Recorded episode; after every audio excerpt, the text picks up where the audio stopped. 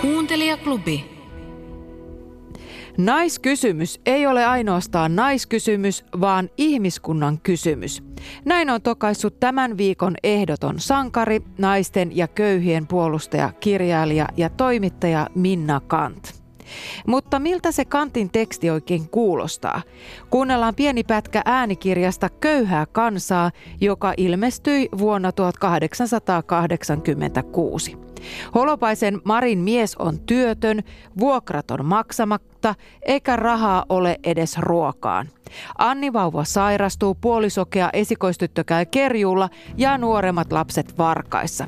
Kuinka paljon ihminen itse pystyy vaikuttamaan omaan elämäänsä? Esko Salervo lukee. Raskasta unta vetivät vanhemmat lapsetkin lattialla, Hellu, Petu ja Ville. Ohkainen peite niillä oli. Äiti levitti nuttunsa lisäksi nuorempain päälle, Petun ja Villen. Ei hän rahtinut vielä helluakaan herättää, meni ennemmin itse liiteristä puita noutamaan, saadakseen valkeata uuniin, ja jätti Annin siksi aikaa omille hoteilleen. Mutta kun hän palasi, oli hellu jo polvillaan kätkyjen vieressä, taputteli käsiään, lirkutteli ja teki tuhansia konstia Annille, joka siitä huolimatta huusi, että oli menehtymäisillään. Äiti paiskasi halot uunin eteen ja otti lapsen syliinsä, käski hellu laittamaan tulta. Mieskin oli hereillä taas. Katseli, kuinka äiti teki työtä, ennen kuin vihdoin viimein sai lapsen vähän tyyntymään. Eiköhän sinun pitäisi mennä sen kanssa tohtoriin, sanoi hän. En tiedä, vastasi äiti väsyneesti. Lieneekö noista rohdoistakaan apua? Olisihan koettaa yhtä kaikki. Ja välittävätkö ne sen verran köyhän lapsesta, että edes antavat oikein kunnollisia? Hyvä luontoiseksihan sitä Vialeenia kiitetään. Vaimo ei vastannut mitään. Tuo karvas pala oli taaskin noussut kurkkuun ja runsaita kyyneliä valui alas poskille. Minä lähden pyytämään lippua piiritarkastajalta, niin pääset jo aamusta käymään tohtorin luona. Teet tuo, vastasi vaimo hiljaa ja pyyhki vedet kasvoiltaan riepuun, joka oli lapsen ympärillä. Köyhää kansaa kertoo äärimmäisestä köyhyydestä ja mielenterveysongelmista, varoituksena, että tämä ei sovi kovin herkille ihmisille.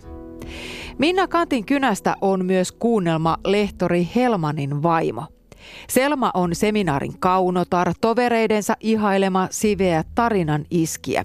Lehtori Helman on seminaarin opettaja, jonka ihastus Selmaan johtaa pikakihlaukseen ja avioliittoon, hänellä kun on kiire saada oma pikkuvaimo kotiinsa.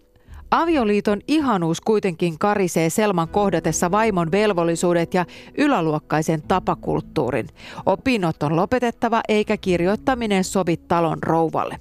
Tässä makupalassa ollaan vielä hakkailuvaiheessa. Lehtori on siis naiskysymystä vastaan. Mm, ehdottomasti. Naiskysymys on niitä nykyajan sairausoireita, ei muuta. Se niin kuin kaikkien muidenkin uusien aatteiden juurena on ihmisluonnon ääretön itse. Nykyään se puhkee ilmi hävyttämällä rohkeudella siitä syystä, että maailma on vajonnut epäuskoon, unhottanut Jumalan. Niin. Mutta kaikista surkuteltavin on juuri naiskysymys, sillä se hävittää perheelämän ja turmelee koko naissuvun. Hävittää naisista sen, mikä heissä on kaunista ja hyvää, heidän nöyryytensä, heidän siveytensä ja heidän ihanteellisen katsantotapansa. Naisellisuus on suloutta, lempeyttä, alttiiksi antavaa uskollista rakkautta. Mutta mitä ovat nuo naisasian intoilijat? Luonnostaan poikenneita epäsikiöitä. Oikeuksia he muka pyytävät, ihmisoikeuksia. Valtaa he tahtovat, ainoastaan valtaa. Oikeudet heillä kyllä jo on. Luontonsa mukaisesti he saavat kehittyä, Vaimon ja äidin tehtävää pidetään arvossa kaikissa kristillisissä yhteiskunnissa. Naiset ovat olleet siveyden vartioita, elämän puhtauden esikuvia. Mutta nyt he tahtovat siitä kaikesta pois. Tahtovat tulla samanlaisiksi kuin miehet. Ei, lehtori, minä olen varma siitä. Suomen nainen ei voi tulla röyhkeäksi, ei luopua kutsumuksestaan. Hän tahtoo nimenomaan olla varjossa, etsiä turvaa ja tukea rakastetusta miehestä, jolle voi antaa täyden kunnioituksensa ja luottamuksensa. Ja ennen kaikkea pysyä siveellisesti puhtaana. Teidän mielipiteenne ilahduttavat minua. Pysykää aina tuolla kannalla, neiti Vareen. Lehtori Arnold Helmanina tässä Kalle Holmberg ja Selman roolissa Pirkko Peltomäki. Ja jos nyt oikein innostuit Minnasta, niin Areenasta löytyy Annika Idströmin kuunnelma Nuori Minna Kant. Kuuntelijaklubi. Nyt katseet taivaalle. Tämän viikon ilon aiheita on myös kevätpäivän tasaus, jolloin aurinko siirtyy taivaanpallon eteläiseltä puoliskolta pohjoiselle. Tähän aikaan päivän ja yön pituudet ovat kaikkialla maapallolla suunnilleen yhtä pitkiä. Meille nykyihmisille tähtitaivas on itsestäänselvyys, mutta tuhansia vuosia sitten ihmisillä ei ollut käsitystä avaruuden rakenteista, toisista taivaankappaleista ja galakseista. Nykyään voi vain kuvitella, millaisia ajatuksia tähdet, aurinko ja kuu herättivät ihmisissä. Jos aihe kiinnostaa, niin Areenasta löytyy loistava kymmenosainen sarja Tähtitieteen historiaa. Tässä pieni ote jaksosta Tähtitieteen juuret ovat muinaisessa Babyloniassa. Sisko Loikkasen haastateltavana on Mesopotamian ja Egyptin tähtitieteestä sekä minolaisesta tähtitieteestä tähtitieteilijä, tutkija Marianna Ridderstad. Tuossa puhuit tuosta matematiikan kehityksestä, niin babylonialaiset ovat syyllisiä siihen, että ympyrä jaettiin 360 osaan ja tunti 60 minuuttiin ja yksi minuutti 60 sekuntiin. Eli tämä on säilynyt siis heidän ajaltaan meille. Kyllä vaan, että tämä liittyy ihan suoraan tällaiseen tavallaan numerologiaan alun perin. Eli heillä oli tiettyjä pyhiä lukuja, joiden mukaan haluttiin jakaa sitten myöskin tähtitaivas. Ja 360 on sellainen luku, että se liittyy näihin varhaisiin kuukalentereihin oikeastaan. Eli 30 päivää on hyvin lähellä tätä synodista kuukautta, joka on 29,5 vuorokautta. Ja kun näitä laitetaan 12 kappaletta, niin saadaan 360 päivää, joka uupuu ainoastaan 5 päivää yhden aurinkovuoden pituudesta. Siis se oli aika tarkka. Kyllä vaan tämä oli jo tässä vaiheessa aika tarkka kalenteri.